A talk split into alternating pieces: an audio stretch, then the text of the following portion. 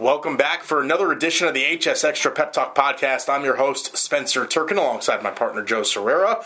And we will dive right into it, Joe. Your game this week, number one Grimsley at Northwest Guilford. The Whirlies, our pick to win the conference, uh, will have another another chance to prove their dominance over the Metro 4A. Uh, we both think that Grimsley is going to win this one pretty soundly, and uh, from what we hear, uh, Whirly Nation planning on making a, a big appearance up uh, in the northwest portion of the county. Yeah, this this is a, a good game for for both schools. Northwest is going to get a nice gate out of this game, and Northwest has a lot of young players with some talent. Don't have the experience yet, maybe don't have the maturity yet, but this is a good test for them, for those kids to grow up a little bit, to see what a team like Grimsley looks like. You know, a, a team that should win that conference and make a deep state playoff run. You know, you learn and you get better by playing the good teams, and this is an example of that. Uh, Northwest, as I said, young talent, but it, has been rough this year. They're two and five overall. Lost to Page last week. Um, Northwest unless they pull an upset, they're not going to finish any better than third in that conference. And third in that conference with the out of conference records of everyone except Grimsley probably means not making the playoffs, not making it as a wild card. So uh, unless the Vikings can pull the upset of the year, uh, this is going to be probably them being eliminated from playoff contention and Grimsley just having to stay focused and aim for that page game at Marion Kirby Stadium on November 8th to wrap up the regular season. Uh, the next game we want to talk about is number three Dudley at Mount Tabor. This is a game that the last few years has been really close. Uh, these are two teams that uh, have expected to fight for that conference championship. Uh, what are you seeing out of this one? I know that we both uh, picked the the Panthers to come out victorious. Yeah, we we both have really close scores projected for this one. Mount Tabor has been a problem for the Panthers the last two years. Losing to the to the Spartans a big reason why Dudley hasn't won the conference the last two years. The Piedmont Triad 3A, and this Mount Tabor team, like the ones the last couple of years, started slowly and now they're really starting to play some good football. The last two years, the key to the game was Jaquan Albright, the Mount Tabor quarterback. He's graduated now. That's good news for Dudley. Uh, an incredibly talented kid, uh, true dual threat quarterback an incredible game-winning drive the last time that Dudley went over there and played two years ago. Just, just an epic, with no timeouts, scoring drive to win the game. Had a big game last year. He's at Hutchinson Community College, I believe, out in Kansas now. Somebody is going to get a good player when he's done there. But with him gone, I like Dudley's chances a little bit, bit better in this one. The Panthers are still struggling a little bit at times offensively. Their scores might not indicate that. They they rolled over Smith last week, uh, but they just haven't quite clicked as well as we think they could on offense. When you've got the backfield that they have, the, the running backs that they have, when you've got the receivers that they have, Makai Wall, Mike Wyman got his first touchdown catch of the season last year, and that tells you that they've been struggling. When you've got a big, fast, target like Mike Wyman, a South Carolina commit who's got hands, who can beat people deep, that they hadn't been able to get him on the scoreboard until last week. That tells you that they're still struggling a little bit. Jameer Slade was back at quarterback after having a little bit of a nagging injury. He looked a lot better, sharper. The running game is strong. The other thing that I need to see from Dudley if they're going to make a deep playoff run is – they have two of the best defensive linemen in the state, probably in the nation, potentially, in Peyton Page, a junior, Miles Murphy, a senior. They both put up good numbers, but they haven't taken over a game yet. And those two kids, both of them, individually and as a duo, are capable of taking over a game.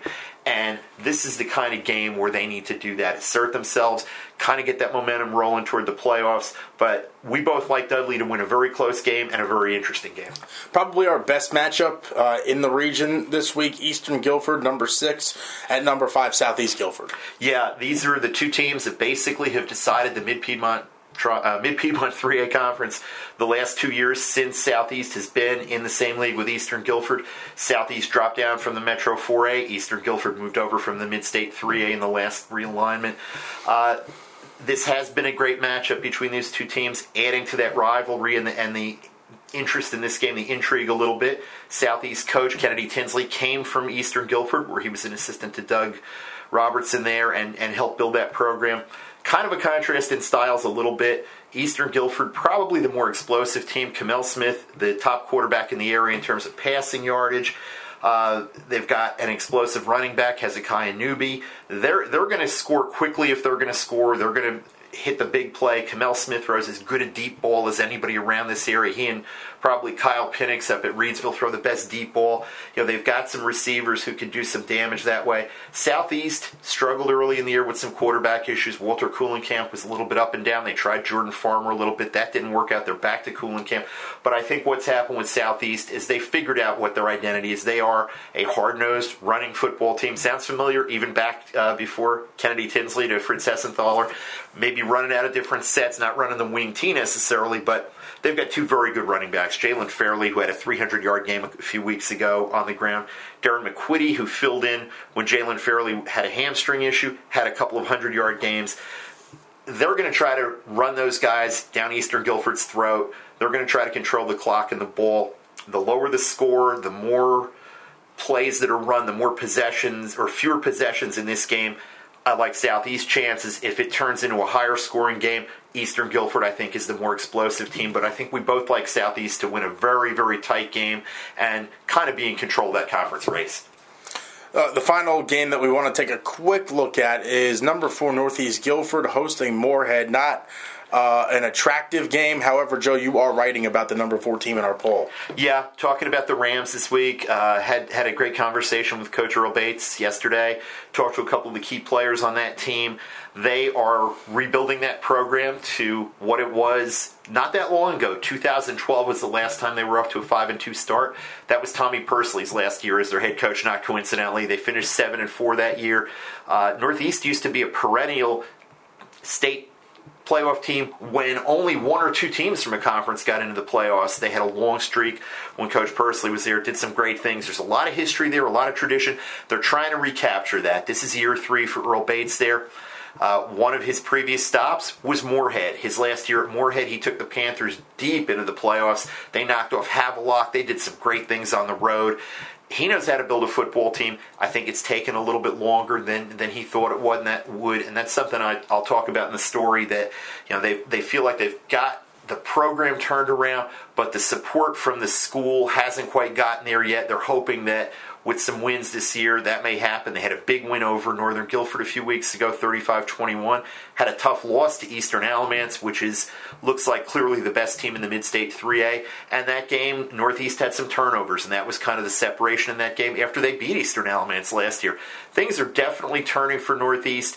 A lot of it is the attitude. The players all talk about how uh, Coach Bates expects it to be business. When they beat Northern Guilford, there was no wild celebration. There was no yelling, screaming, jumping around. They shook hands. They went over. They talked about what they did well, what they needed to work on, and they moved on to the next game. That's the key to getting that thing turned around. The expectations have been raised, but uh, they know that Morehead is not going to be an easy win.